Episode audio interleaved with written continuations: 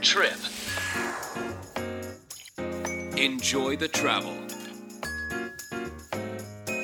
Attractive Hokkaido.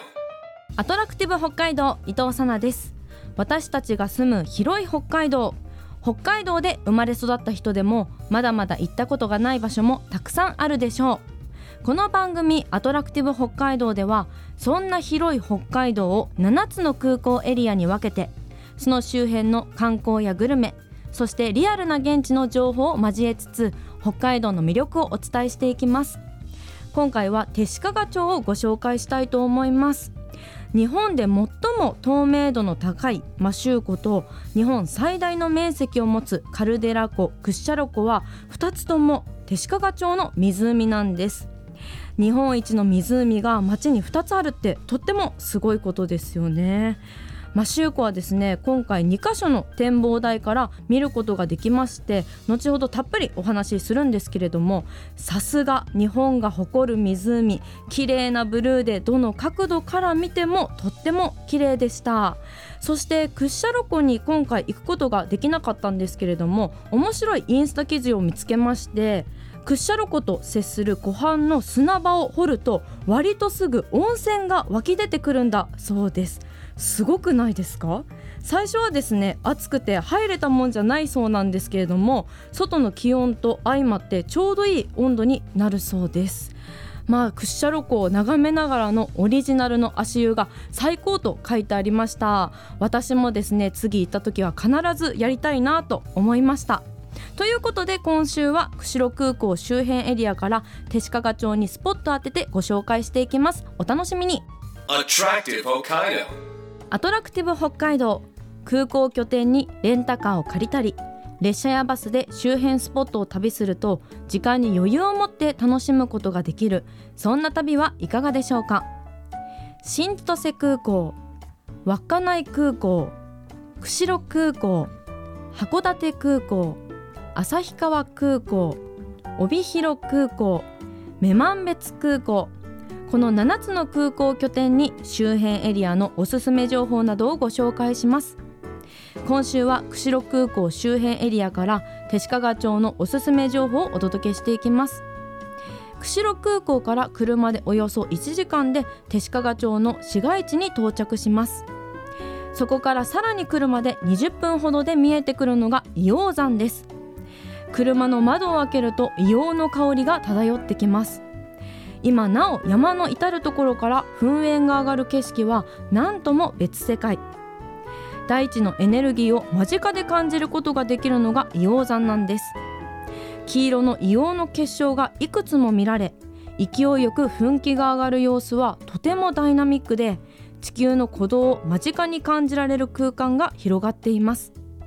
そんな硫黄山から車で5分ほどのところにあるのが川湯ビジターセンター。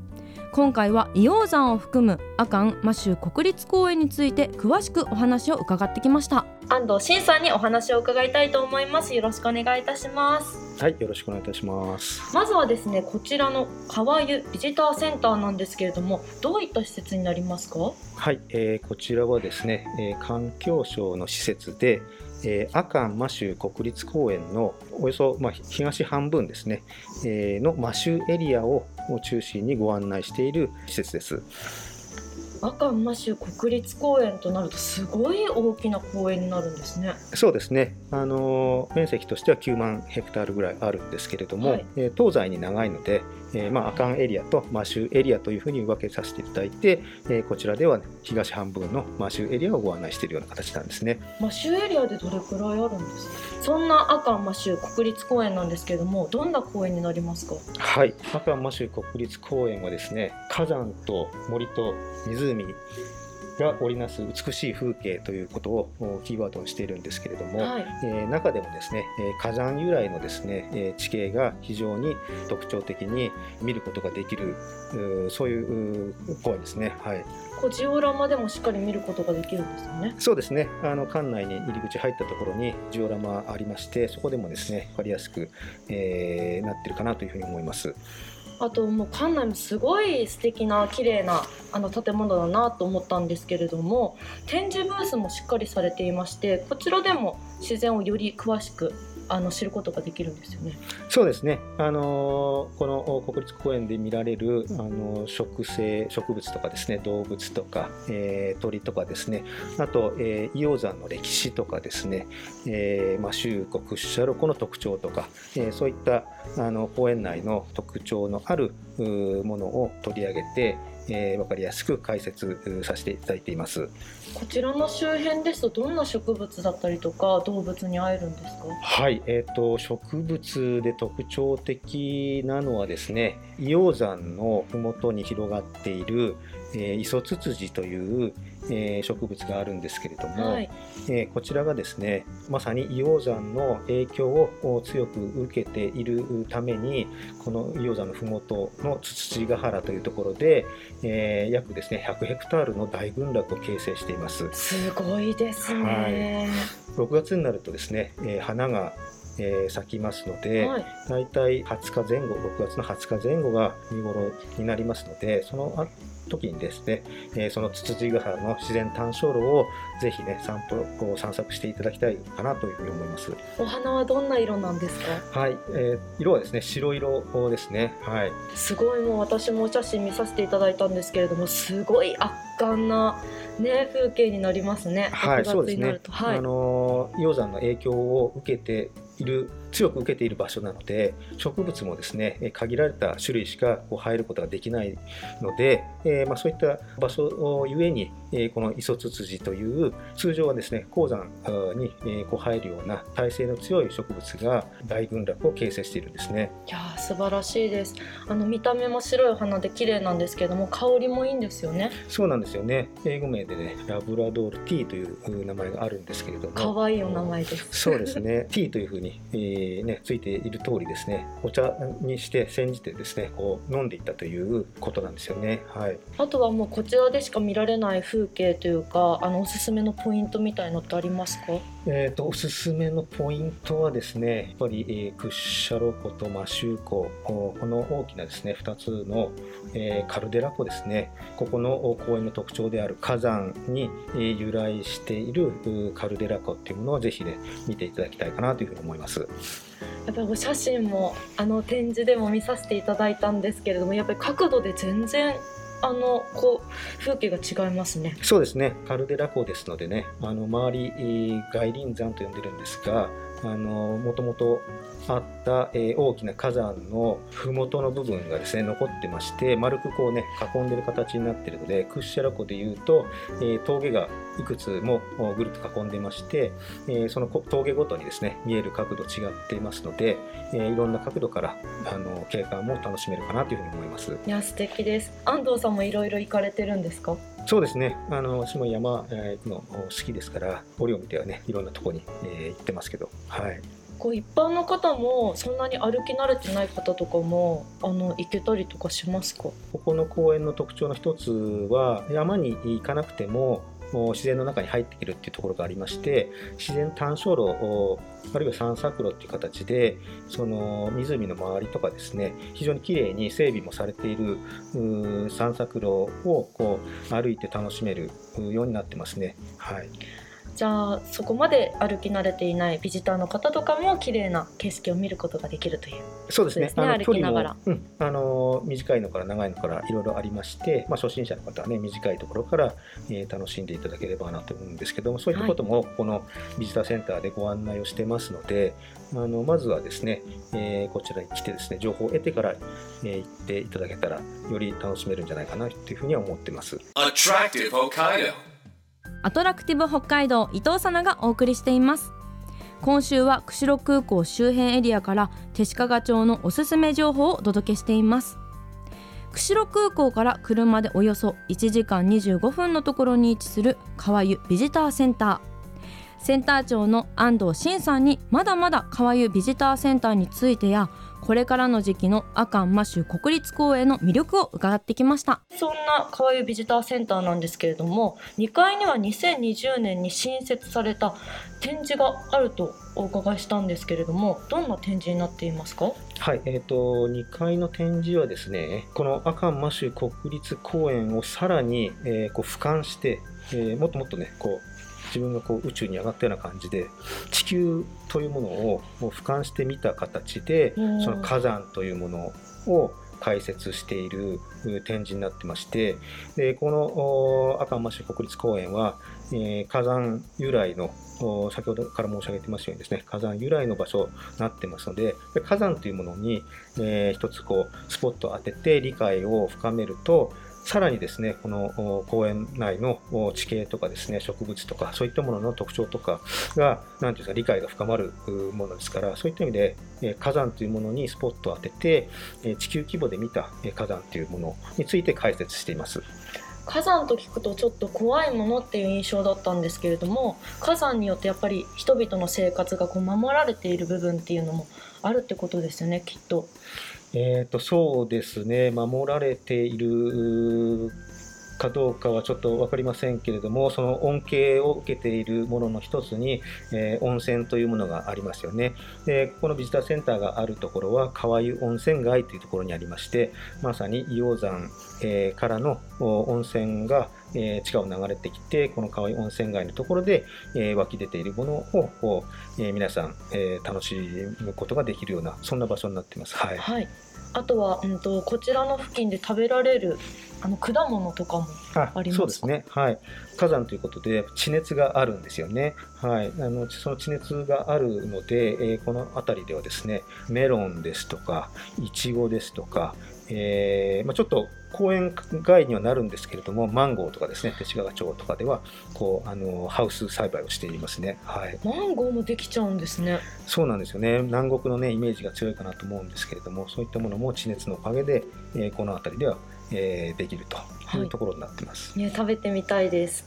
そしてクラフトコーナーもあるとお聞きしたんですけれども、はいこちらはえっとどういったものになりますか？このビジターセンターの一角にですね、ちょっと設けているんですけれども、えーまあえー周りのですね、木の枝とか、えー松ぼっくりとかどんぐりとかですね、そういったものを、このパークボランティアさんがボランティアで、えー集めてきてくださったものを置いていて、はいまあ、そういうものを使って、もうお子さんたちがあの何か自分で創作できる、そんなコーナーがあります。はい。ご自分で散策して集めた素材を使うこともできるんですか？はい、それももちろんできます。それは楽しいですね。そうですね。はいお子さんたち喜ばれますね。結構夏の間はね夏休みとか、えーお子さん、えー連れのファミリー客、えーたくさん来ましてやはり皆さんですねクラフトコーナーで、えー何かを作るって方が多いですね自由研究にもぴったりですね。そうですねはいそしてこれからの時期になりますけれども、阿寒マシュ国立公園見どころを教えてください。はい、えー、とまだ少し早いかもしれませんけれどもこれからやっぱり、えー紅葉ですね楽しめる、えー時期が、えー来るかなと思うんですけれども、えーいろいろ場所によってえーもう時期がずれたりしますし、まあ、車で楽しめる場所歩いて楽しめる場所いろいろなあの場所があります。はいえー、と一番紅葉が、えー見頃なのはやっぱり10月の、えー中旬ぐらいですかね。はい、すごいいいですね。これからの時期に。そうですね。はい。では最後になりますけれども、阿寒マシュ国立公園の魅力を聞かせていただいてもよろしいですか？はい。えっ、と、そうですね。やっぱり最初から申し上げてますように、火山というものに、えー、全てがですね、こう由来しているところがありまして、それが非常にこう特徴的な地形だったり植生だったりっていうことを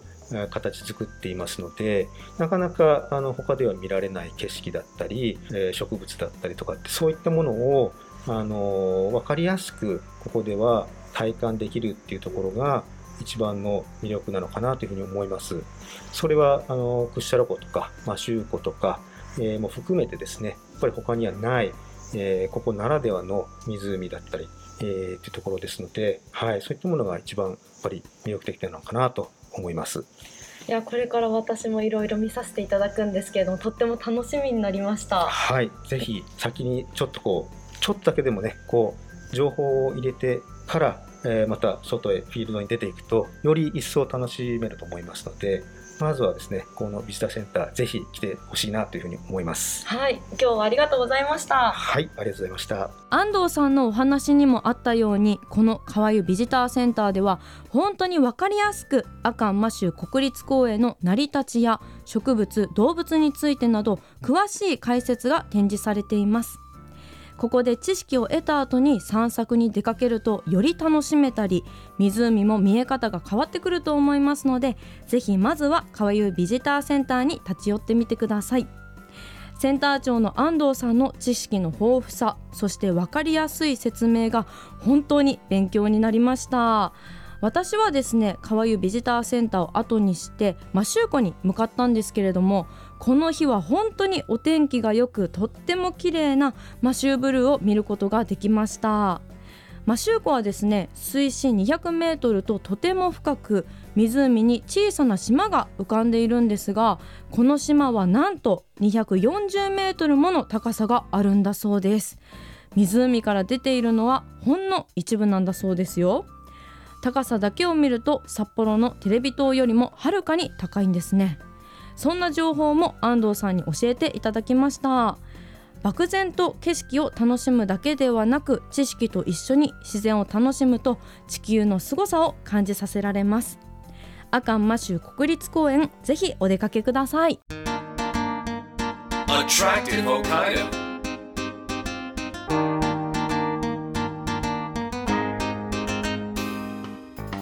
30分にわたってお送りしてきたアトラクティブ北海道今週は釧路空港拠点に手鹿賀町の川湯ビジターセンターをご紹介しましたがいかがでしたでしょうか？もう安藤さんの阿寒摩周国立公園のお話がとっても楽しくて川湯ビジターセンターに長居させていただきました。たっぷりとお話本当にありがとうございました。川湯ビジターセンターの住所は手鹿賀町川湯温泉2-2-6開館時間は10月までは午前8時から午後5時まで。休館日は水曜日となっています。入場は無料です。2階にはカフェもあります。コーヒーは手鹿賀町の工房1丁目というカフェのオリジナルブレンド豆を使いコールドブリューの水出しアイスコーヒーを提供。他にも茶葉にこだわった緑茶やほうじ茶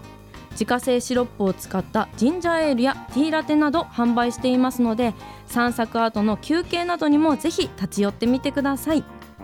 今日はこの番組をお聞きの方に抽選でマシューコ第一展望台で購入してきた手鹿賀町産のいちごの新しいブランドマシュールビーを使ったマシュールビーしみチョコいちごを1名の方にプレゼントいたします。ご希望の方は検索サイトでカタカナでアトラクティブ北海道と検索してください。トップにこの番組のページがありますのでそこから E メールまたはメッセージフォームで簡単に送ることができます。ご応募の際にはお名前ご住所電話番号を必ず明記してください。当選者の発表は発送をもって返させていただきますのでご了承ください。アトラクティブ北海道来週もお楽しみに。お相手は伊藤さなでした。バイバイ。